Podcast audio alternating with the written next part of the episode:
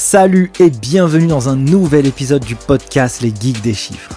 Chaque semaine, je vais à la rencontre de personnes qui réinventent ou interagissent avec le monde de la comptabilité ou de la gestion d'entreprise. Experts comptables, entrepreneurs, directeurs financiers ou acteurs de l'écosystème, je cherche à dénicher pour vous les meilleures pépites pour comprendre comment designer son profil et devenir inarrêtable sur le marché du travail. Digitalisation de la fonction compta, outils tech, levée de fonds, indicateurs financiers, culture business, bref, tout y passe pour vous apporter un éclairage concret issu du terrain. Je suis Nicolas Piatkowski, cofondateur de l'école en ligne Les Guides des chiffres, qui a formé plus de 3300 étudiants de la filière expertise comptable et des millions d'autres sur YouTube. Si vous avez appris quelque chose avec ce podcast, mettez un gros 5 étoiles sur votre appli préférée avec un commentaire. Et moi, je n'ai qu'une seule chose à vous dire, prenez place et c'est parti. Salut à tous, bienvenue dans ce nouveau podcast où je suis à la rencontre de quelqu'un que je connais bien. Il s'appelle Thomas Coget, alias l'Excelleur. Thomas, salut, bienvenue dans le podcast Les Guides des chiffres. Salut Nicolas, merci de m'accueillir. Bah écoute, c'est avec plaisir parce que toi, t'es un profil à la fois comptable, contrôleur de gestion, t'es devenu un CEO, mais en fait un Chief Excel Officer, ouais. À la fois suivi par des milliers de personnes sur TikTok et Instagram. Et donc du coup, bah t'as des choses à nous apprendre. Comment ça se fait que t'étais un amoureux de la compta et que finalement t'es parti de ce monde? Tu vas nous raconter tout ça, mon cher Thomas. Ça marche, très bien. Donc moi, je m'appelle Thomas Coget, j'ai 31 ans et en fait, on me connaît plus sous le nom de Thomas l'Excelleur parce que en fait, j'apprends aux utilisateurs d'Excel à réellement maîtriser cet outil grâce à Instagram et TikTok. Et en fait, la volonté derrière ça, c'est que ce soit plus un boulet qui se traîne dans les pattes, qui les ralentit, mais que ça devienne un vrai levier pour leur vie professionnelle. Mais bon, je suis pas né en étant Thomas l'Excelleur, heureusement. Avant ça, bah comme l'a très bien dit Nicolas, j'ai été comptable. Alors, j'ai fait BTS Compta, DCG. Puis j'ai galéré à l'avoir, le DCG. Faut pas que j'aille trop vite. Non, ouais, attends Thomas. Et donc, du coup, qu'est-ce qui t'a donné, toi, envie de faire des études en compta? C'était quoi un peu la petite étincelle qui t'a emmené dans ce cursus-là? Ah ouais, alors, à la base, j'étais pas parti pour faire ça. Après le bac, j'ai vaguement fait un semestre de fac d'éco, parce que bah, j'aimais bien l'éco, je me suis dit, allez, on va faire ça, puis... apparemment, les débouchés sont très nombreux derrière, donc bon. Et on devait faire une interview d'un professionnel qui travaillait, qui avait un métier en lien avec le secteur de l'économie. Ouais. Et moi, j'avais une bonne amie à cette époque-là, dont le père était expert comptable. Et je me suis dit, bah tiens, je vais faire son interview, voir ça, parce que je savais même pas trop ce qu'il y avait derrière expert comptable, mais je me suis dit que ça pouvait être sympa comme métier à choisir pour faire ça. Donc bref, on a fait une interview, et je lui ai demandé ce que c'était son métier et tout ça. Et en fait, j'ai trouvé ça complètement génial, parce qu'en fait, il me l'a décrit un peu comme si c'était c'est le médecin généraliste de l'entreprise. Donc en fait, il regarde, bah il fait son diagnostic à travers le bilan et il regarde ce qui va pas, quelles sont les choses à améliorer et s'il y a des choses qu'il faudrait justement prendre en main avant que ce soit vraiment la catastrophe. Et j'ai trouvé ça vraiment génial, tout ce côté vraiment analyse, la tête plongée dans les chiffres, à être constamment en train de regarder, en fait, être au cœur de l'entreprise. En fait, c'est ça que je voulais vraiment. Je me suis rendu compte que c'est ça ce qui me tentait.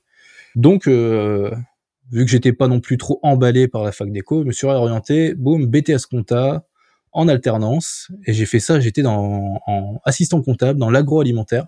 Donc toi, t'étais en entreprise suisse. Ouais, j'étais en entreprise. Alors en plus, c'était assez particulier parce qu'il y avait, il y avait de la compta, mais c'était pas non plus de la saisie comptable, le truc que tu fais normalement quand t'es vraiment assistant comptable. Mais il y avait quand même des clôtures mensuelles, donc il y avait quand même cet aspect... si tu faisais un mini bilan tous les mois, quoi. Après, mais vu que c'était une très très grosse organisation, tu fais vraiment une toute petite partie, mais qui te prend quand même pas mal de temps.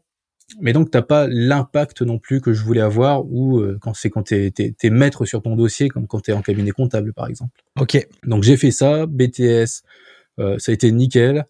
Après je suis arrivé en DCG. Les choses se sont un peu compliquées en termes de réussite scolaire, on va dire. Mais bon, j'ai quand même réussi à l'obtenir au bout d'un moment. Et qu'est-ce qui a été difficile pour toi, justement, quand t'es passé au DCG? Ça a été quoi un peu le switch? Tu te dis, le BTS, c'était très bien, c'était nickel, du premier coup, tranquille. Et puis arrivé en DCG, c'est une grosse claque dans la figure. Pour être très honnête, le BTS, j'ai trouvé que c'était assez facile. Il n'y avait pas non plus besoin de travailler énormément. Je suis surtout pas le genre d'élève qui travaille bien en amont, etc. Je suis du genre à faire les choses à la dernière minute. Ça, je le sais très bien, surtout d'expérience. Et dans le DCG, c'est pas possible de travailler comme ça. Sinon, tu te retrouves un mois avant l'examen à galérer, à te dire « Mon Dieu, mais comment je vais faire ? J'ai quasiment pas révisé. » En fait, moi, je révisais quand il y avait des DS, etc. Tu vois. Mais sinon, ça me venait pas à l'esprit de me dire « Tiens, allez, je vais aller réviser mon cours de droit social là pour le fun, me refaire un petit chapitre sur la SAS. » C'est pas le genre d'automatisme que j'avais, et c'est le genre d'automatisme qu'il faut absolument avoir si tu veux réussir ton DCG. Et bon, bah ça je l'ai appris à force, mais donc j'ai eu un peu de mal, je l'ai eu de justesse, et à la base, quand j'étais rentré dans les études comptables, je me suis dit je vais faire expert comptable, je suis chaud et tout ça. Et ça m'a un peu refroidi, je me suis dit bon, le DCG, ok, on va faire un truc un peu plus cool entre guillemets. Et donc après le DCG, déjà j'ai bossé un an dans un cabinet comptable. Ouais. Donc je me suis dit bah vas-y, j'avais trouvé mon CDI, c'était bien, c'est pas mal. Mais je sentais que j'avais pas vraiment je retrouvais pas trop ce côté analyse, en fait, tu vois, je passais plus de temps à construire des dossiers, sortir des bilans, et en fait le fait vraiment d'analyser les chiffres, j'avais un peu de mal à le retrouver derrière dans le poste où j'étais à cette époque-là. Ça veut dire que toi, en fait, dans ton cas, c'est que t'es parti dans un cabinet où bah voilà, t'as fait ton cursus normal, BTS, DCG, t'es rentré dans le cab, et en fait, en gros, tes missions, c'est de la prod, quoi. Ouais. Et en fait, t'as un peu déchanté. Parce que tu t'es dit, purée, moi, je suis pas là pour faire des liasses, faire des bilans, des comptes de résultats, c'est cool, mais il me manque un truc. C'est exactement ça. Et puis, il y avait beaucoup de saisies en plus. Voilà, mon Dieu. Toi, c'était en quelle année que t'as fait ça? C'était en 2015, je crois. Ouais, c'est ça. 2014-2015, il me semble, ouais. Et ouais, donc c'était vraiment dans la production pure et dure, fallait sortir des chiffres, livrer, en gros, fallait livrer pour les clients. Mais toute la partie où c'était vraiment la forte valeur ajoutée du cabinet d'expertise comptable, c'est l'expert qui l'a gardé pour elle, entre guillemets, parce que c'est ce qu'il y a de plus fun à faire d'un côté. Donc c'est toute la partie où t'es vraiment sur l'analyse du bilan. En gros, moi je produisais et lui derrière il analysait. C'est comme ça que ça se passait concrètement. Et donc c'est pour ça que j'ai voulu aller un peu plus loin en termes d'études, et je me suis dit le DSCG, vu comment ça s'était passé pour le DCG, il vaut mieux pas que je tente. Et donc là, je suis parti sur un master en école de commerce, master audit, finance d'entreprise et contrôle de gestion. Et donc là, ça t'a éclaté. Ah ouais, là, ouais. Toi, t'as aimé. C'est vraiment un truc dans lequel tu t'es senti épanoui. Et là, tu te dis, là, je suis plus dans l'opérationnel de l'analyse des chiffres plutôt que dans la prod. Ouais, c'est exactement ça. Du coup, je suis arrivé, j'ai fait encore en alternance, et là, j'étais contrôleur de gestion, apprenti contrôleur de gestion dans une grande société financière qui commence par, dans un groupe qui commence par Co et finit par Fidis. Ok. Voilà. Et donc contrôleur de gestion dans cette entreprise-là. Et en fait, c'était génial parce que j'étais tout le temps sur Excel. Et avec le recul, je me dis, c'est trop bien. J'ai adoré parce que quand j'étais comptable, je passais pas tant de temps que ça sur Excel, mais là, c'était 24/24, et en fait je construisais tout le temps des tableaux de bord à droite, à gauche, et j'avais l'impression que j'étais en train de jouer comme si j'avais un espèce de bac à sable, tu vois, et je pouvais construire mes tableaux en partant de rien. T'as une feuille blanche, à la fin de la journée t'as fait un truc de la mort qui tue. Trop bien. Quelles étaient tes missions du coup, au-delà de produire des tableaux de bord? Tu les faisais pour qui? Quels étaient les indicateurs de performance que toi t'analysais? Quelle est ta valeur ajoutée dans cette expérience professionnelle que t'as pu apporter au manager avec lequel tu bossais? Comment ça se passait concrètement? D'ailleurs, comment ça se passe concrètement un apprenti contrôleur de gestion dans une boîte comme ça, tu vois? Alors, en gros, en tant que contrôleur de gestion, je mettais à jour des indicateurs opérationnels. Donc, c'était par exemple le nombre de dossiers traités, parce qu'on était sur la partie plus recouvrement, contentieux de cette société-là. Et il fallait quand même arriver à suivre tous ces indicateurs-là, c'est-à-dire savoir combien de dossiers on arrive à traiter, et justement pouvoir faire en sorte qu'on ait un indicateur de productivité pour savoir que s'il y a 10 personnes qui sont présentes dans le service tel jour, on pourra traiter X dossiers, et que si c'est les vacances, par exemple, il n'y en a que 5, on pourra en traiter X divisé par 2. Et c'est ce genre d'indicateurs-là qu'on pouvait sortir. Après, il y en a des tas. Il y avait, par exemple, l'encours contentieux, c'est-à-dire l'encours, c'est ce qu'on appelle dans les sociétés financières, c'est tout ce que tu as prêté, en fait, tout simplement. Tout ce que t'as prêté et qu'on va te rembourser par la suite. Et ce qu'on appelle l'encours contentieux, c'est en gros l'encours qui est devenu plus compliqué à récupérer auprès des clients. parce qu'ils ont des difficultés de paiement ou autre. Et il fallait qu'on arrive à mesurer cet indicateur-là et voir justement si ça c'était en croissance, décroissance, etc. Et si surtout, si c'était en lien avec la prévision budgétaire qu'on avait fait. Parce que dans le contrôle de gestion, il y a au moins un tiers de ton année, tu le passes à travailler sur le budget. Et le reste du temps, tu travailles sur les actualisations du budget quand tu as une année avec une forte variation. Et donc, ce budget-là, en fait, il est dans toutes les bouches et c'est normal parce que c'est ça qui va vraiment permettre de définir le cap vers lequel l'entreprise va aller. Parce qu'en fait, il faut comprendre une chose, c'est que tu as les dirigeants d'entreprise qui vont définir la vision, la stratégie. Et après, il faut arriver à la modéliser en données chiffrées. Et ça, c'est justement le travail du contrôleur de gestion. C'est-à-dire que le dirigeant dit bon alors on va conquérir tel marché, on va sécuriser je sais pas tel produit, etc. Et toi il faut que tu arrives à le modéliser avec les hypothèses que tu as pu récupérer au sein des différents organes de l'entreprise. Du coup c'est bien parce que tu es en lien avec tout le monde, tu t'échanges avec tout le monde, tous ceux avec qui tu es en lien dans ton domaine.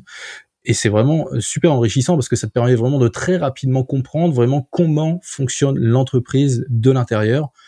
Et c'est ça qui est super enrichissant en fait, c'est que là tu as vraiment une vision 360 de l'entreprise sur ce type de poste. Tu faisais des présentations de budget à l'époque dans cette expérience. Alors pour quand même recontextualiser, donc toi tu bossais pour le groupe Cofidis Participation, ouais. Donc au sein de la direction contentieuse, là je suis sur ton profil LinkedIn en même temps, et donc qui était l'entité du groupe justement qui était dédiée au recouvrement des créances. Donc en fait Cofidis prête de l'argent et puis il y a des gens qui remboursent et des gens qui remboursent pas. C'est ça. Et donc toi tu étais là pour un peu piloter cette partie de Cofidis sur la partie recouvrement. Exactement, c'est tout à fait ça.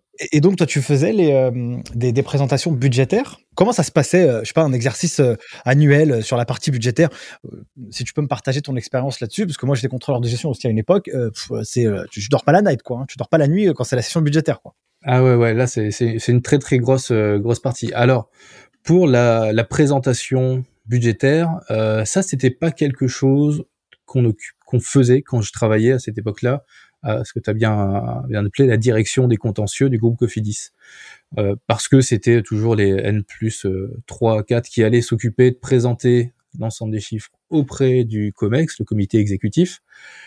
Et c'est pour ça que justement on travaillait toujours avec des personnes qui étaient placées très haut dans la hiérarchie, parce que c'est justement elles qui allaient devoir jouer un peu leur peau en présentant les chiffres derrière. Donc tu es toujours en très étroite relation avec ces personnes-là. Mais sinon, si on peut parler un peu de présentation budgétaire, on peut passer sur mon expérience suivante. À la direction des contentieux, c'était quand j'étais en alternance chez Cofidis, donc j'ai fait 2 années là-bas. Et ensuite, j'ai été embauché en CDI en tant que contrôleur de gestion dans une autre entité du groupe, qui s'appelle Créatis, et elle qui est spécialisée dans le regroupement de crédits. Donc, regroupement de crédits, qu'est-ce que c'est ? C'est par exemple, tu as fait plusieurs emprunts, par exemple, tu t'as acheté une maison, une voiture, parce que tu as besoin d'un toit pour vivre et d'un véhicule pour aller au travail. Et justement, tu as, je sais pas, une perte de salaire parce que tu as perdu ton emploi ou pour toute autre raison. Et ce qu'on peut faire dans un organisme qui permet de regrouper les crédits, c'est de dire que si tu devais rembourser, par exemple, l'ensemble de tes crédits sur 5 ans, on va racheter ces créances-là auprès des banques auxquelles tu dois rembourser. Et ce qu'on fait, c'est que on va te faire un nouveau crédit qui sera sur une durée plus longue et ça va te réduire tes mensualités. Évidemment, ça coûte un peu plus cher sur le long terme, mais c'est normal parce que au lieu de payer rembourser un prêt, sur 5 ans, t'en mets 10, c'est normal que t'aies plus d'intérêts qui se calculent dessus. Et donc, c'est ça ce qu'on faisait. C'était ça les produits qu'on permettait d'obtenir à nos clients dans l'entreprise Créatis. Et là-dessus, donc, on avait un exercice qui était génial. C'était que à chaque clôture mensuelle, on présentait le compte d'exploitation. C'est-à-dire qu'on venait prendre tous les postes qui, d'ailleurs, un compte d'exploitation bancaire, c'est assez particulier. C'est pas comme ce qu'on retrouve d'habitude dans une entreprise classique, tout simplement. Et en fait, on venait décomposer lors d'une réunion avec l'ensemble des contrôleurs de gestion, la responsable du contrôle de gestion plus le directeur financier. Là, on décomposait chacun des postes et on disait, alors, par rapport au budget, on a fait, par exemple, moins 500 000. Et après, on venait expliquer très en détail d'où venaient ces moins 500 000 et pourquoi ils étaient là. Et ça, c'était vraiment super enrichissant parce que là, tu vois que tu contribues vraiment à quelque chose et t'as tout dans ce genre d'échange, t'apprends énormément de choses parce que t'as les autres contrôleurs de gestion qui, eux, sont sur leur périmètre. et ils t'apportent de la valeur parce que tu peux avoir des éléments auxquels, par exemple, toi, t'aurais jamais pensé que ça pouvait avoir un lien sur le tien, mais en fait, ça en a, et ça te permet de faire énormément de connexions et de comprendre même, d'arriver à comprendre les domaines sur lesquels tu travailles pas pourtant. Et pour toi, un très bon contrôleur de gestion, c'est quoi les grandes compétences qu'il doit avoir au-delà de compiler des chiffres, entre guillemets? C'est important que tu parles de ça parce que compiler des chiffres, c'est un truc c'est une petite partie du boulot, même si ça prend beaucoup de temps. C'est une petite partie pourtant. En fait, ce qui est très important quand tu es contrôleur de gestion, c'est vraiment d'arriver à avoir cette vision globale de l'entreprise et comprendre tout ce qui va pouvoir avoir un impact sur ton périmètre, donc sur tous les indicateurs que tu surveilles, et aussi justement sur le périmètre des autres. Ça, c'est très important également. Parce que tu peux entendre au détour d'une conversation, par exemple, qu'ils vont rajouter tel produit, mais toi, tu fais pas tout de suite le lien que ça aura un impact sur la rentabilité d'un de tes produits ici pour une raison X ou Y, par exemple. Et il faut arriver justement à faire mouliner tout ça dans ta tête. Pour ça, il faut prendre beaucoup de temps pour vraiment comprendre toute l'entreprise, tous ses rouages, pour pouvoir ensuite être vraiment compétent en tant que contrôleur de gestion. Ça, je trouve que c'est vraiment quelque chose de très important. C'est cette vision globale qu'il faut avoir de l'entreprise. Si t'arrives pas à l'avoir, ça peut être assez compliqué. Et une chose encore plus importante, c'est aussi le fait de pouvoir, parce que t'es tout le temps en train de zoomer sur un tout petit élément et de te dire, il faut arriver à te dire quels sont les impacts macro de cet élément-là, par exemple, de cet indicateur qui est en train d'évoluer. Et donc, il faut arriver à tout le temps à prendre du recul, en fait. C'est ça le terme que je cherchais. C'est arriver à prendre du recul sur les choses pour te dire, ok, il y a ça, mais quels sont tous les impacts derrière, et voilà. Très clair.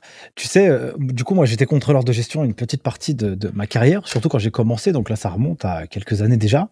Et dans une filiale de chez Automobile Citroën. Et du coup, moi, au début, on m'avait un peu parachuté là-dedans. Alors, à l'époque, j'avais un BTS comptabilité gestion. Quand je suis rentré là-dedans, j'avais jamais fait de contrôle de gestion. Pour moi, c'était une aventure la plus incroyable possible. Et dans mon esprit, c'était un peu de compiler les chiffres qui étaient hyper importants. Et du coup, je n'avais strictement aucune vision, aucune culture du mode de fonctionnement de l'entreprise. Donc, quand j'ai démarré, j'étais super mauvais, en fait. Et ça veut dire que je me rappelle que on était parti en session budgétaire au siège de chez Automobile Citroën. Et puis, comme ça, sans préparation, on me dit, Nicolas, parce que je devais faire le remplacement d'une DAF qui était partie en congé parce qu'elle avait eu un accident, etc.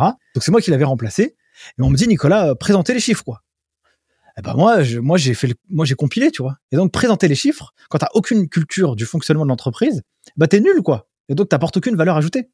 Et ce qui est intéressant dans ce que t'as dit, c'est dans ce que tu expliquais, c'est que pourquoi t'as une variation de 500 000 et là ton travail va être d'aller d'un point de vue chirurgical expliquer comment ça se fait que t'as cette variation et pourquoi c'est arrivé. Et donc quand t'es un contrôleur de gestion qui est pas parti challenger les gens, qui va partir leur poser des questions pour comprendre le pourquoi du comment, et donc comment tu sais pas comment fonctionne la boîte, et en fait ta plus-value elle sera assez minime. Et je pense que c'est important ce que tu dis, et donc voilà, quoi. Non, mais c'est très bien résumé. J'aime bien le mot chirurgical que tu as employé, ça correspond tout à fait à ce que tu es censé faire en tant que contrôleur de gestion. Qu'est-ce qui t'a le plus plu dans ce métier-là ? Dans le métier de contrôleur de gestion, je crois que c'est vraiment c'est la connaissance que tu peux rapidement acquérir d'une entreprise, en fait. C'est que t'es vraiment, tu t'es pas juste en train de produire des tableaux de bord et des indicateurs, c'est que t'es pas juste en train de travailler sur Excel, t'es en train de comprendre comment fonctionne toute l'entreprise. Et je trouve que c'est hyper enrichissant. C'est quelque chose de génial. Et dans le groupe Cofidis Participation, j'ai remarqué qu'il y avait beaucoup de contrôleurs de gestion qui atteignaient assez rapidement des postes de direction dans leur carrière.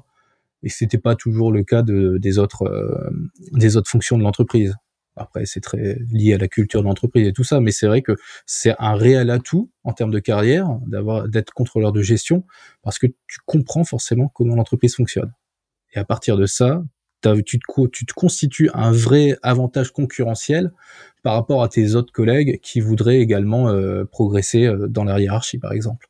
Ouais, c'est clair. D'ailleurs, souvent, dans les grosses boîtes, quand on les voit, les boîtes cotées, etc., souvent, les gens qui sont dans des postes à responsabilité, dans les directions, même direction générale, hein, ils ont forcément un bagage finance, quoi. Ouais. Et forcément un bagage, de gestion.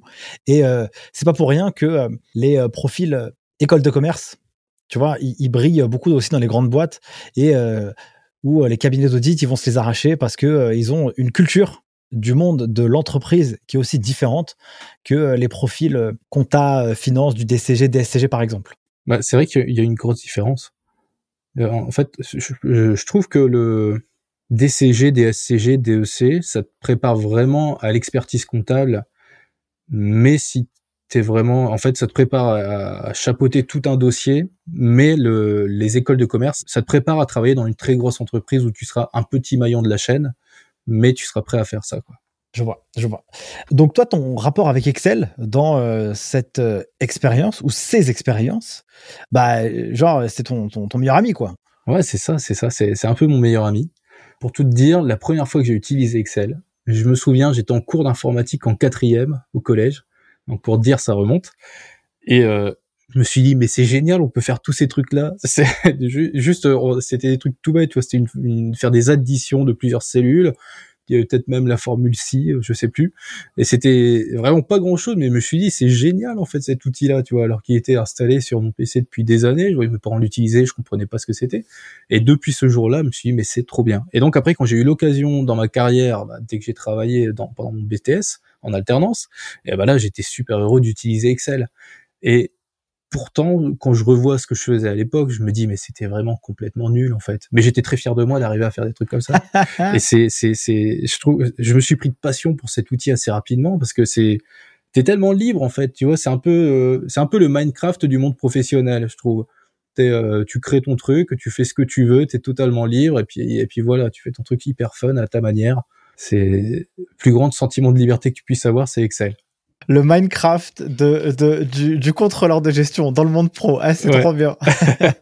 et donc, du coup, toi, tu avais ce rapport assez proche avec cet outil qui, évidemment, est pas mal utilisé, évidemment, dans les entreprises et beaucoup. Après, il y a d'autres outils aussi qui arrivent au fur et à mesure. Mm-hmm. Donc, tu as fait ces expériences en contrôle de gestion. Donc, 2, un en alternance et un, du coup, en CDI tradi. Ouais. Et puis, depuis l'année dernière, donc au moment où on tourne ce podcast, on est en mars 2022. Et toi, en juin 2021, tu as quitté tout ça et tu t'es lancé à ton compte. Pour quelle raison ? Pour aider... Alors, attends, je vais aller au bout de ma réflexion parce que moi, si je commence à faire je vais pas au bout de mes phrases, je vais me faire allumer après. Donc, ce que tu as fait, c'est que tu as quitté ton job de CDI pour créer une boîte. Cette boîte, c'est d'accompagner les gens à se former sur Excel. Mm-hmm. Pourquoi tu as fait ça ? Pourquoi tu as quitté ton job ? C'était quoi un peu l'intention que tu avais derrière tout ça ? Alors en fait, j'ai toujours voulu entreprendre, mais je savais, j'ai jamais vraiment su quoi faire. Tu vois, à la base, ma motivation c'était juste de gagner de l'argent et puis pas vraiment avoir besoin de travailler. Genre, tu vois, j'ai toujours été dans ces trucs un peu, c'est juste make money. Tu vois, par exemple, j'ai regardé l'autre jour, je suis allé sur Coinbase, j'ai acheté du Bitcoin pour la première fois à $600. Et du coup, j'étais vachement tôt, c'était en 2016, hein, 2015-2016. Mais j'ai revendu à 900 parce que je me suis dit, j'ai fait plus 50%, c'est génial. Mais bon, après, il n'y avait pas grand-chose dedans. Et en fait, c'est pour dire, j'ai un peu touché à tous ces trucs-là. J'ai fait, j'étais dans la crypto au début. Après, j'ai fait pas mal de trading futur, etc. Mais je me suis rendu compte que c'était pas forcément ça ce qu'il fallait. Et un jour, je me suis rendu compte d'un truc, c'est qu'en fait, si tu veux pouvoir gagner de l'argent, le mieux, en fait, c'est de demander aux gens de t'en donner. Mais évidemment, il va falloir qu'il y ait une contrepartie. Donc, en gros, c'est de leur vendre un produit et comme ça, voilà, tu peux générer de l'argent derrière. C'est la réflexion qu'il y a eu. Je me suis dit, mais en fait, faut arrêter de chercher à être plus fort que la machine et juste dire, vends des trucs, trouve un truc à vendre et puis voilà, tu vas commencer à créer une boîte qui va fonctionner. Et en fait, Excel, ça a toujours été un peu une passion pour moi, entre guillemets. Ça fait toujours bizarre quand je dis ça. Mais quand j'étais au boulot, même quand j'étais en alternance en contrôle de gestion, et dès les premières semaines, j'apprenais déjà des trucs aux contrôleurs de gestion seniors qui étaient là, tu vois, sur Excel. Donc, j'ai toujours été tellement passionné par cet outil-là que j'allais toujours à fond dans le truc. Et j'emmagasine énormément de connaissances là-dessus. Par plaisir, tout simplement. C'était même pas en me disant si je suis très bon sur Excel, ça va m'aider dans ma carrière. C'est simplement que j'aime tellement l'utiliser que je le faisais naturellement. Et donc j'adorais pouvoir aider mes collègues dès qu'il y avait un souci sur Excel, c'est moi qu'on venait voir, etc. Donc ça, c'était un truc que j'adorais faire. Et un jour, je me suis dit en fait, j'adorais créer une boîte dans laquelle justement je transmets ces connaissances que j'ai sur Excel. Je me suis longtemps renseigné sur le business de ce qu'on appelle l'infopreneuriat, en fait. Donc, c'est vendre des formations et sur les modèles d'acquisition. Donc, comment tu fais pour... J'ai acquis énormément de connaissances en courant 2020 parce que la pandémie, ça a été évidemment la période où, comme beaucoup de monde, j'ai remis plein de choses en question et courant 2020, je savais que je tiendrais plus très longtemps dans cette entreprise-là. Parce qu'il me manquait une envie supplémentaire. Tu vois, de juste aller travailler, faire mon boulot de contrôleur de gestion, c'était plus suffisant pour moi. J'avais besoin de ce feu sacré, tu vois, qui me guidait. Et donc, je me suis rendu compte d'un truc, c'est que j'ai vu ça en novembre 2020. Il y avait personne qui parlait d'Excel sur Instagram. En tout cas, en France, il y avait là à l'époque, il y avait le compte Miss Excel qui démarrait tout juste. Elle avait 10 000 abonnés. Là, je crois qu'aujourd'hui, elle en a plus de 500 000, un truc comme ça. Elle doit peut-être même à presque 600. Et donc, c'est une Américaine. Et il y avait absolument personne qui le faisait en France. Du coup, je me suis dit, tiens, je vais tester. Donc, j'ai mis un petit moment à démarrer, à me dire, allez, faut se lancer. Et ça y est, j'ai lancé le truc. Je me suis dit, en décembre 2020, je commence. Et je postais des petites astuces à droite, à gauche sur Excel. Et ce qui est marrant, c'est que ça a assez rapidement pris, en un sens. Enfin, c'est que les retours étaient très bons. Et il y a des gens, ils se disaient, ah, regarde, on parle même d'Excel sur Instagram, c'est excellent. D'autres qui m'envoyaient des messages en disant, ah, il est génial ton compte, c'est super de faire un truc comme ça. Et du coup, c'est vachement enrichissant, un truc pareil. Tu te dis, mais c'est vraiment génial. Et donc, petit à petit, je continuais de poster, Mais après, j'atteignais un petit plateau vers fin février. Enfin, un plateau, c'est juste que ça, il y avait une moins grande croissance qu'avant. Tu vois, j'étais genre à 2000 abonnés. Déjà de 2000 abonnés, j'aurais jamais pensé atteindre ça en moins de 6 mois. Tu vois, là, ça faisait juste 2 mois que j'avais démarré ça. Et je me suis fixé un challenge parce que ça faisait quelques semaines ou quelques mois que sur Instagram, ils venaient de lancer les Reels. Tu vois, c'est le format vidéo qui correspond en fait à TikTok. Donc là, c'est vidéo 30 secondes, format court, hyper rapide. Et en fait, je me suis mis un petit défi. Je me suis dit, alors vas-y, pendant 30 jours, tu vas en poster un par jour et tu vas voir ce que ça fait. Parce que j'entendais plein de mecs sur Instagram qui disaient ouais c'est un truc vraiment super bien, enfin en termes de croissance d'abonnés, ça te génère un truc assez fou. Et donc j'ai fait ça et je pense que au bout des 30 jours, je devais être passé de 2 à 10 000, je pense. Donc j'ai passé les 10 000 abonnés assez rapidement grâce à ça. Et en fait c'est ce côté vraiment petites astuces, format court qui convient hyper bien à Excel. Et c'est ça, j'ai remarqué, il y a un sacré fit entre les deux. C'est-à-dire que je prends pas le temps de faire des vidéos hyper longues, hyper détaillées, où j'entrais vraiment dans les détails. Chose que je suis capable de faire, mais je pourrais peut-être même aller trop loin. Je suis capable de te parler pendant 1 heure de Recherche V et pourquoi il vaut mieux utiliser Recherche X ou Index Equip selon la situation. Mais c'est pas le cas, sinon le podcast va durer trop longtemps et tu vas peut-être perdre des auditeurs.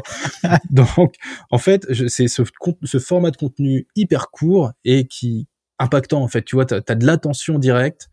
Tu présentes ton truc, tu dis, alors, tiens, tu veux utiliser telle fonction, et tu fais ça, ça, ça, ça. Tu fais tel truc et là ça y est, t'as ton résultat. Et voilà. En fait, c'est juste ce genre de petites infos, c'est le comment ça s'appelle déjà du snackable content, donc le contenu vraiment que tu as consommé comme ça, comme si tu mangeais ton petit snack. Et c'est un truc qui marche hyper fort et je trouve que c'est très Excel compatible en fait. Vu que t'as des centaines de fonctions, de formules, de boutons, t'as plein d'options à droite, à gauche, t'as tellement de choses à montrer que c'est des idées de contenu à foison qu'on peut avoir en fait. Tant de choses, c'est assez impressionnant. Ouais, c'est clair. Du coup, moi, c'est comme ça aussi que je t'ai découvert avec ce compte Instagram et j'ai tout de suite accroché de manière instinctive, quoi. Genre, c'est presque. Bon, là, je vais bien te le vendre, là, ton compte Instagram, hein, mais c'est vraiment parce que moi, j'avais vraiment kiffé.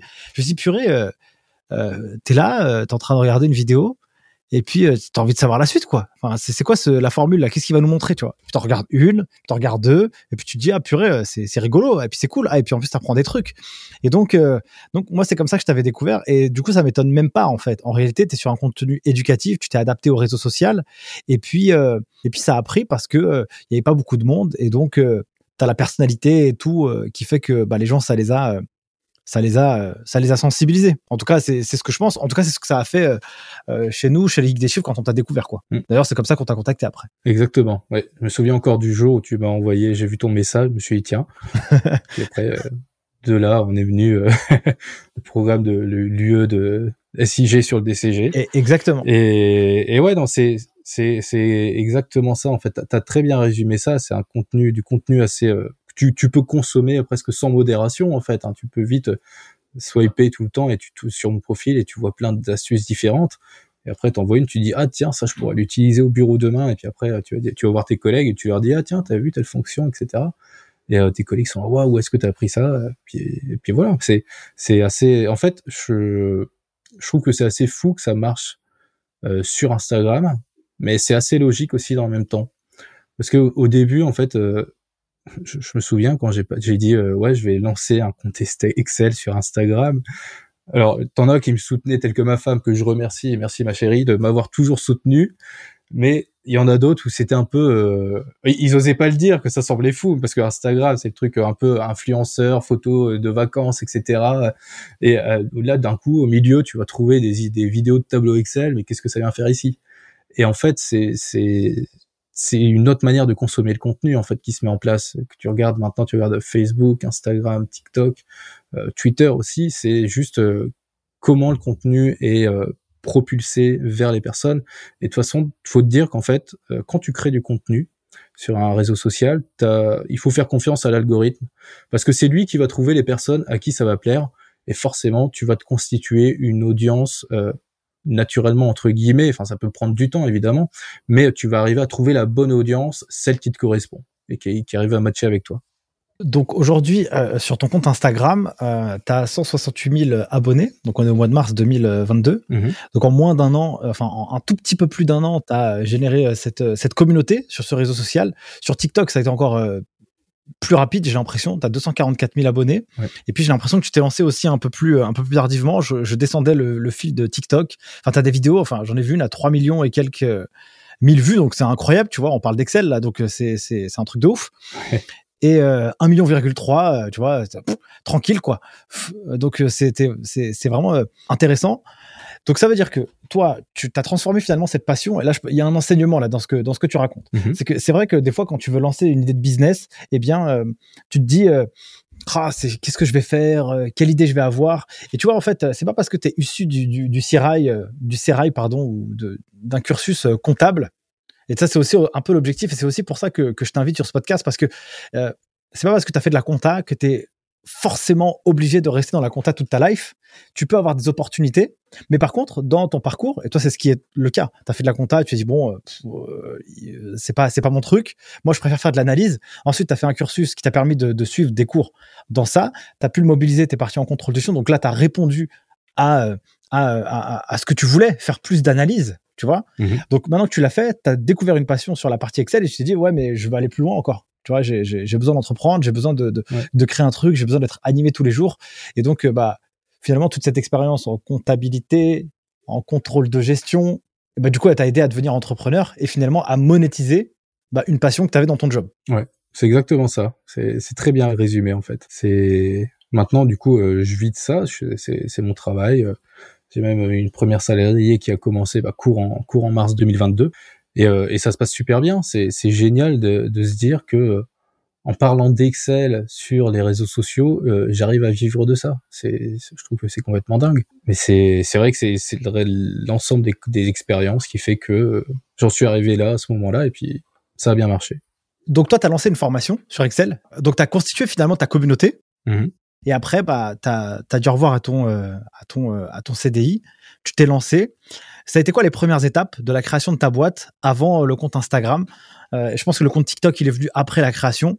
Si tu peux me faire un petit peu un rétro-planning de ton expérience entrepreneuriale jusqu'à aujourd'hui. Alors, le rétro-planning, donc tout a démarré avec... j'ai démarré le compte Insta en premier. Ouais. Là, vraiment, le fait de structurer, enfin de créer une société, en fait, ça c'est venu plus tard. Donc, j'ai commencé le compte Insta au début. Et quand j'ai commencé à faire ce format vidéo, parce qu'au début je faisais aussi ce qu'on appelle les carousels, donc c'est des slides qui défilent. Quand j'ai commencé à faire ce format vidéo, je me suis dit autant le mettre sur TikTok, ça va marcher, c'est le même format. Et là j'ai vu que je prenais également aussi très rapidement des abonnés, même si sur TikTok un abonné ça a bien moins de valeur que sur Instagram, parce que sur Instagram, une fois que t'as quelqu'un qui est abonné à ton compte, il va forcément revoir ta tête dans son flux d'actualité, enfin dans son flux Instagram pardon, et également grâce aux stories. Donc là tu pourras l'atteindre directement, lui échanger avec lui, enfin etc. Et puis il pourra se souvenir que t'existes, tu vois. Alors que sur TikTok tu peux t'abonner à une personne, mais t'es pas garanti de revoir son contenu parce que t'as la partie abonnement, l'onglet abonnement, et après t'as l'onglet pour toi. Donc dans les abonnements tu vois le contenu de ceux auprès de qui t'es abonné, mais il y a 75% des gens, ils sont uniquement dans la partie pour toi, et donc là c'est vraiment juste le contenu que l'algorithme décide de te mettre sous les yeux, pas forcément celui auquel tu étais abonné précédemment. Et donc c'est pour ça que sur Instagram, je trouve que c'est vraiment extrêmement fort comme réseau social, où tu peux vraiment créer des habitudes chez les gens en fait, ils ont leur petite habitude d'avoir leur post du jour et puis te voir en story, etc., parler d'un sujet ou d'autre, et c'est assez fou parce que t'as presque, enfin, je vis ça du coup de l'intérieur, mais j'ai presque l'impression que, enfin, devenir une personne publique entre guillemets, c'est-à-dire que les gens ils me voient, ils sont habitués à me voir, ils se font une idée de moi qui en plus n'est pas forcément qui je suis dans la réalité, mais c'est assez fou de vivre un truc comme ça. Et des fois j'ai l'impression de vivre un peu de devenir, comment ça s'appelle, le trouble de la personnalité. Le trouble de la personnalité, syndrome de l'imposteur, c'est quoi? C'est non, tu sais quand en gros t'es plusieurs dans ta tête, comment on appelle ça? Schizophrène. Schizophrène, voilà, je suis schizophrène. Il y a Thomas Coget d'un côté, et après dès que je suis sur les réseaux sociaux, il y a Thomas l'Excelleur, et je trouve que ça fait un peu, c'est pas toujours facile à gérer. Non, ça va encore en vrai. Et voilà. Et du coup, j'ai fait Instagram, TikTok pour revenir à la chronologie de mon entreprise. Et j'ai travaillé donc pendant plusieurs mois sur ma formation qui est sortie en juin, donc au même moment où ma société a été créée. Donc j'ai créé la société en juin et j'ai lancé ma formation à ce moment-là. Et après ça a commencé à prendre, tu vois, j'ai commencé à générer sur la semaine de lancement, générer quelques milliers d'euros. J'étais content parce que je me suis dit bon, ok, c'est pas mal. Je visais genre 10 000 euros de chiffre d'affaires sur le lancement. Je l'ai pas atteint, c'est pas grave. J'étais au tout début. Et puis surtout, j'étais tout seul. Maintenant, j'ai d'autres personnes qui travaillent avec moi. Et donc, c'était juin 2021, pardon, premier lancement. Après, il y a eu les vacances, donc juillet, août, c'était hyper calme. C'est un peu déprimant quand tu commences ton activité, tu te dis mais est-ce que je vais survivre ou pas? Est-ce que c'était juste un espèce d'effet d'annonce sur la semaine du lancement de la formation? Ça a très bien marché, et après tu te retrouves à presque plus générer de chiffre d'affaires. Et après, ça va avec la rentrée, ça a commencé à reprendre, l'activité a repris, aussi le nombre d'abonnés derrière. Et là, ça avance super bien. Maintenant, donc on est plusieurs dans l'équipe. C'est-à-dire que il y a moi, il y a ma salariée Amandine que je salue. Après, j'ai aussi des freelances qui travaillent avec moi. Il y a Logan qui est mon copywriter. Donc, pour ceux qui savent pas ce que c'est un copywriter, c'est une personne qui va rédiger ce qu'on appelle des textes de vente. Donc c'est tout ce qui est, par exemple, quand je contacte des personnes par email pour leur dire attention, la période d'inscription à telle formation va bientôt rouvrir. Ça te permettra, ça t'apportera ça, ça, ça, ça. Et voilà, tels sont les avantages de la formation, etc., etc. Les pages de vente également. En fait, c'est lui qui se charge de tout ça. Et en fait, tout son travail à lui, c'est d'essayer de rentrer dans la tête de mon prospect.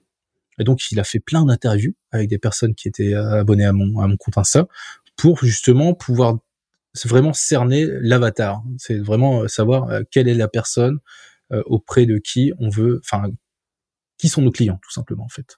Qui sont nos clients et comment arriver à vraiment les atteindre de la meilleure manière qui soit, pour vraiment être parlant avec eux, parce que tu parles pas de la même manière à une femme qui a 45 ans qu'à un jeune qui en a 18.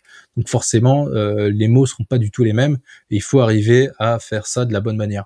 Et donc là, j'en suis là actuellement. Il y a plusieurs formations qui sont sorties. Il y en a une première qui s'appelle le décollage, qui te permet en fait de monter en compétences rapidement sur Excel. C'est-à-dire que si t'as un niveau débutant ou intermédiaire, et ça va te faire passer assez rapidement à avancer. Et ensuite, il y a une autre formation qui s'appelle La Machine, dans laquelle je t'apprends comment coder en VBA des macros qui vont te permettre d'automatiser une partie de ton travail. Il y en a encore pas mal qui sont encore dans les placards et sont en stock, et ça va. Il y a plein d'idées qui fourmillent dans ma tête sur ce qui va sortir par la suite, et on va envoyer du lourd, parce qu'en fait, l'objectif derrière tout ça, c'est pas juste de me dire bon je vis ma vie etc. en vendant des formations sur internet. Non, l'objectif c'est en fait de devenir la référence francophone des formations Excel, et que ce soit auprès des particuliers ou auprès des professionnels. La majeure partie de mes clients sont avant tout des particuliers, mais on va aussi faire en sorte de se rapprocher d'entreprises pour toujours leur proposer ces produits de formation-là, qui sont des formations 100% en ligne. Je ne fais pas de formation en présentiel pour l'instant. Très clair. Et donc, est-ce que tu as des chiffres un peu à donner sur le nombre d'étudiants qui ont intégré tes programmes? Est-ce que tu as des retours d'expérience un peu à partager là-dessus pour qu'on puisse vraiment rentrer un peu plus dans l'univers de l'Excelleur et finalement comment tu as monétisé et ça a donné quoi comme résultat à la fois pour toi? Bon, du coup, ça t'a permis d'embaucher. Donc, globalement, tu as dû générer suffisamment de ressources. Alors, si tu veux bien les partager, hein, ça, on est OK. Hein. Ouais. Mais du coup, voilà, c'est un peu quoi pour qu'on puisse un peu visualiser. Voilà, on est à moins d'un an, on est à 9 mois de lancement. Qu'est-ce qui se passe chez toi, du coup? En quoi ça a changé ta vie? Ah oui, ça l'a bien changé, oui, carrément. Ça change tout. Déjà, outre l'aspect financier, c'est déjà, je suis très heureux d'aller travailler.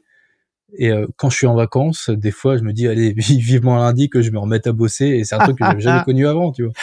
Je trouve ça génial, en fait, de me dire, en fait, j'ai créé mon propre poste qui me convient tout à fait. Et c'est quelque chose de magnifique, en fait. C'est la première fois que j'ai autant envie d'aller travailler. Alors que il y avait des jours avant, quand j'étais salarié, il y avait des jours où j'avais envie d'aller travailler, un jour où j'avais pas envie d'aller travailler, comme tout le monde. Mais là, c'est tout le temps. Il y a pas un jour où je me dis, oh non, je vais rester chez moi, je vais rien faire, je vais attendre. C'est pas, je peux pas forcément arriver à concevoir ça maintenant. Tellement c'est un peu, bon, faut pas que ma femme entende ça, mais c'est un peu comme mon deuxième enfant, mon entreprise, tu vois. Je vais éviter de lui dire d'écouter le podcast. C'est clair. L'écoute pas, c'est pas la peine. C'est inintéressant. On parle que de chiffres là-dedans. Donc, ce sera pas cool pour toi. Non, ça va pas être fun. Ça va pas être fun. Après, en termes de chiffres, il y a plus de 1000 étudiants qui ont rejoint les formations. Waouh.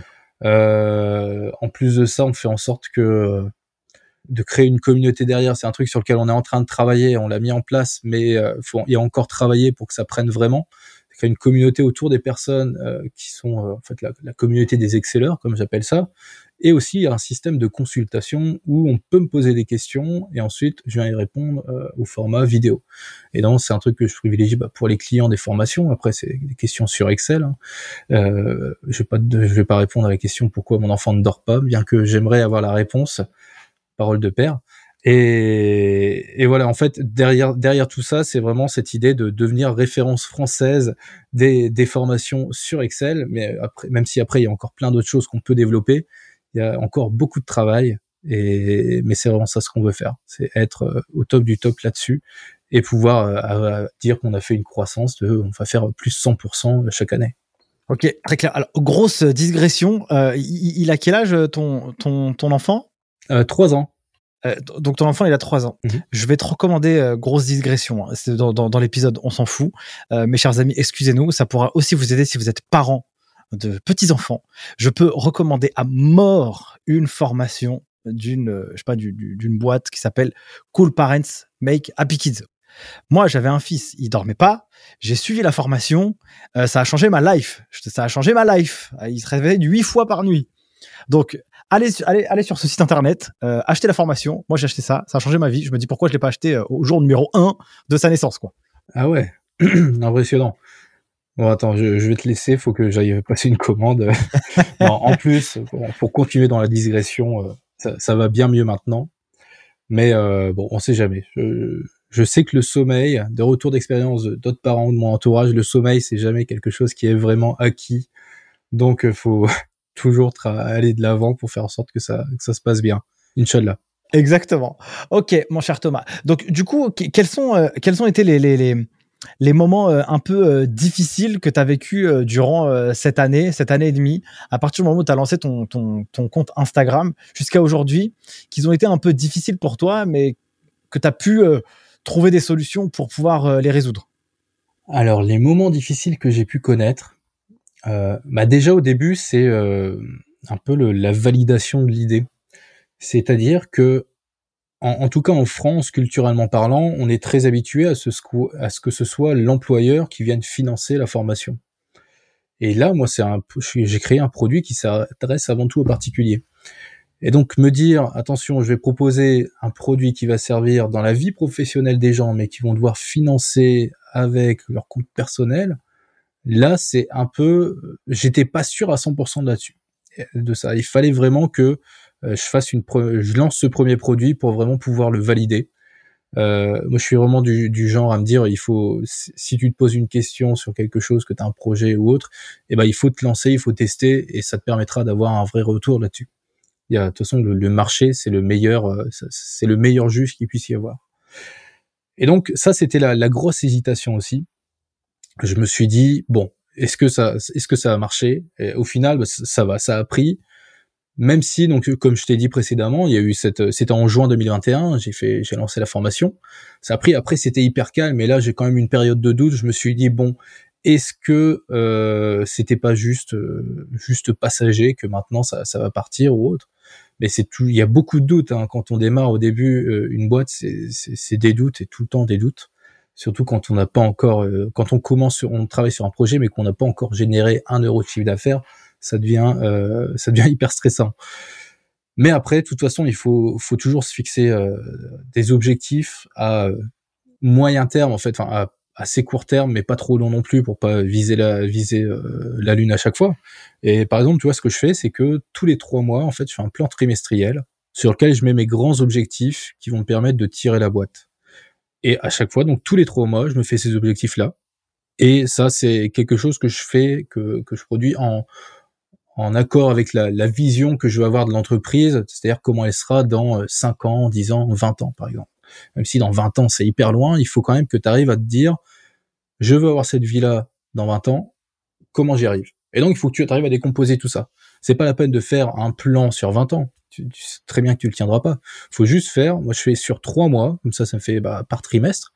Et je sais que sur les 3 mois, c'est une durée assez courte pour te tenir à tes objectifs, en fait, surtout parce que le risque, c'est aussi de te dire, bon, je fais un plan sur 1 an, mais je vais pas, c'est compliqué de se tenir sur ces objectifs là parce qu'il y a d'autres critères qui vont rentrer en jeu, et tu pourrais changer ta boussole, tout simplement. Ta boussole va un peu tourner, et donc il faut que tu arrives à avoir une durée assez courte. Et en fait, un truc que j'ai remarqué qui est très intéressant, c'est que on surestime toujours la capacité qu'on a de ce qu'on peut faire en une journée. Chaque jour, je me dis, oh, j'ai pas fait ça, qu'est-ce qui s'est passé, machin. Toujours des imprévus et autres. Mais par contre, on sous-estime toujours la capacité de ce qu'on a, de ce qu'on peut accomplir sur une année. C'est-à-dire que tu me remets il y a 1 an en arrière, tu me dis, alors ouais, bah écoute, Thomas, en mi-mars 2022, t'auras 160 000 abonnés sur Insta, t'auras recruté une salariée, t'auras 2 prestataires qui travaillent pour toi. Moi, j'aurais jamais cru.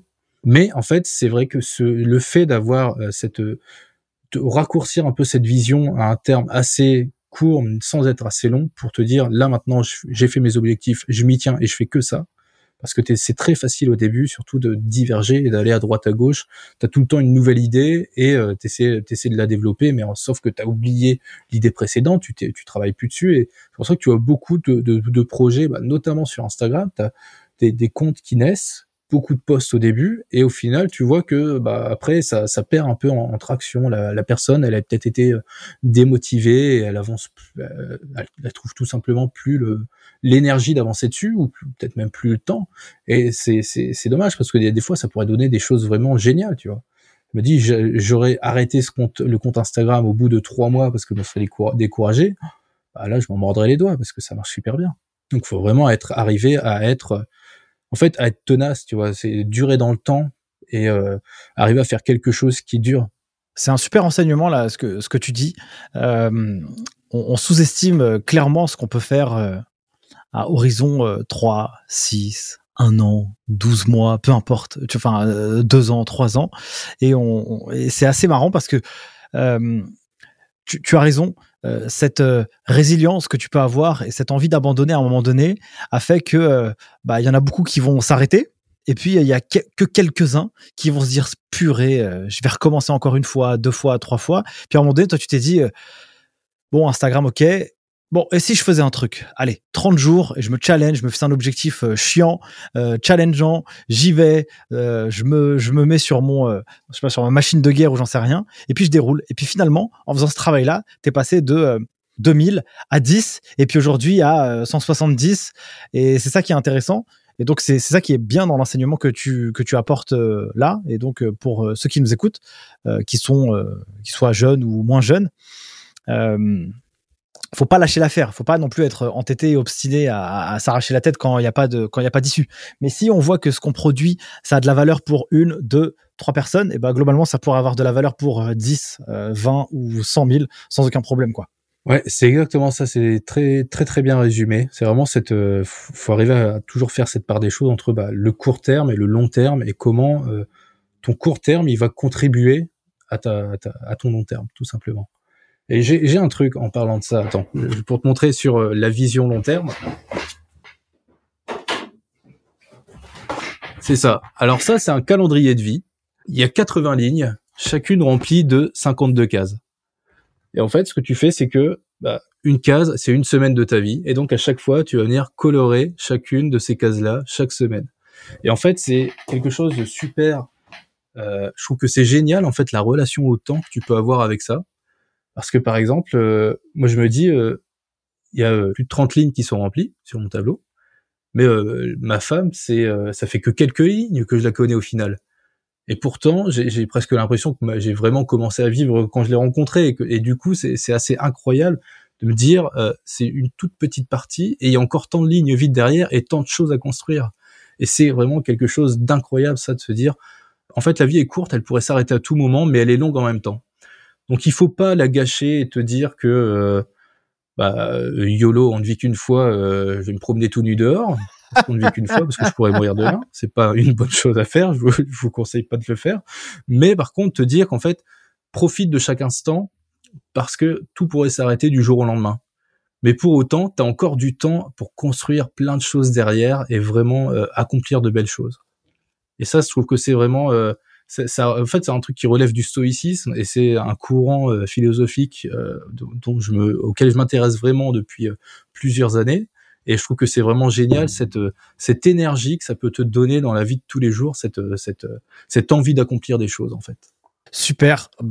Merci beaucoup pour ce message de fin, mon cher Thomas. On arrive à la fin de cet épisode. C'est passé déjà très vite. On est à une heure carrément, quasiment. Donc, du coup, pour ceux qui veulent te rejoindre, te connaître, te voir, eh bien, il y a qu'une seule chose et il y a 3 endroits où vous pouvez aller chercher Thomas. Allez sur TikTok, sur Instagram, # alias l'excelleur, Thomas Coget, on peut te retrouver sur LinkedIn. Et je sais pas s'il y a d'autres moyens de te contacter ou de voir ton travail, mon cher Thomas.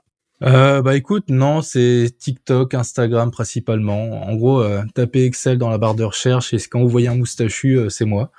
Et concrètement, dans les 2 endroits où je suis présent, même LinkedIn, je m'y connecte, mais je suis juste un stalker. Je vais voir le profil des gens et je poste jamais rien, ou peut-être un commentaire par-ci par-là, mais je contribue à rien sur ce réseau social-là. Donc juste Instagram, TikTok, et puis après il y a l'adresse hello@exceleur.fr si vous voulez m'envoyer un mail, ce sera le bienvenu. Merci beaucoup Thomas pour ton temps et pour cet échange et ton partage d'expérience. Merci à tous d'avoir écouté ce podcast jusqu'à maintenant. Si vous êtes là, c'est que vous êtes les plus motivés, et donc si vous êtes les plus motivés, eh bien n'hésitez pas à soutenir le podcast Les Geeks des Chiffres. Un bon 5 étoiles, ça peut faire plaisir. Un petit commentaire, eh bien on les lira tous avec grand plaisir, et ça va nous encourager aussi à aller rencontrer d'autres personnes comme Thomas, bien d'autres. Et donc moi, je n'ai qu'une seule chose à vous dire. Eh bien, prenez soin de vous et à bientôt pour le prochain. Ciao! Ciao! Merci d'avoir suivi ce podcast jusqu'à maintenant. Si vous êtes arrivé ici, c'est que vous avez été hyper motivé. Je voulais vous partager quelque chose. Ce podcast, c'est du taf, mais c'est un plaisir incroyable pour moi à réaliser. Le jeu en vaut la chandelle. Si vous pensez que cet épisode ou ce podcast a été utile ou est utile pour vous, vous avez un moyen de pouvoir le faire connaître au plus grand nombre. C'est soit de le partager autour de votre réseau, soit de mettre un avis 5 étoiles ou un commentaire sur les différentes plateformes. C'est pour moi le seul moyen de pouvoir le diffuser au plus grand nombre pour que chacun puisse y retirer quelque chose de positif pour sa carrière personnelle et professionnelle. Sur ce, je vous remercie encore une fois. N'oubliez pas, si vous avez des besoins pour pouvoir vous former aux meilleures compétences comptables et financières, rendez-vous sur le site internet lesgeeksdeschiffres.com. On vous prépare à obtenir les meilleurs diplômes de la filière de l'expertise comptable. Et moi, pour finir, je n'ai qu'une seule chose à vous dire. À très vite pour le prochain épisode. Ciao!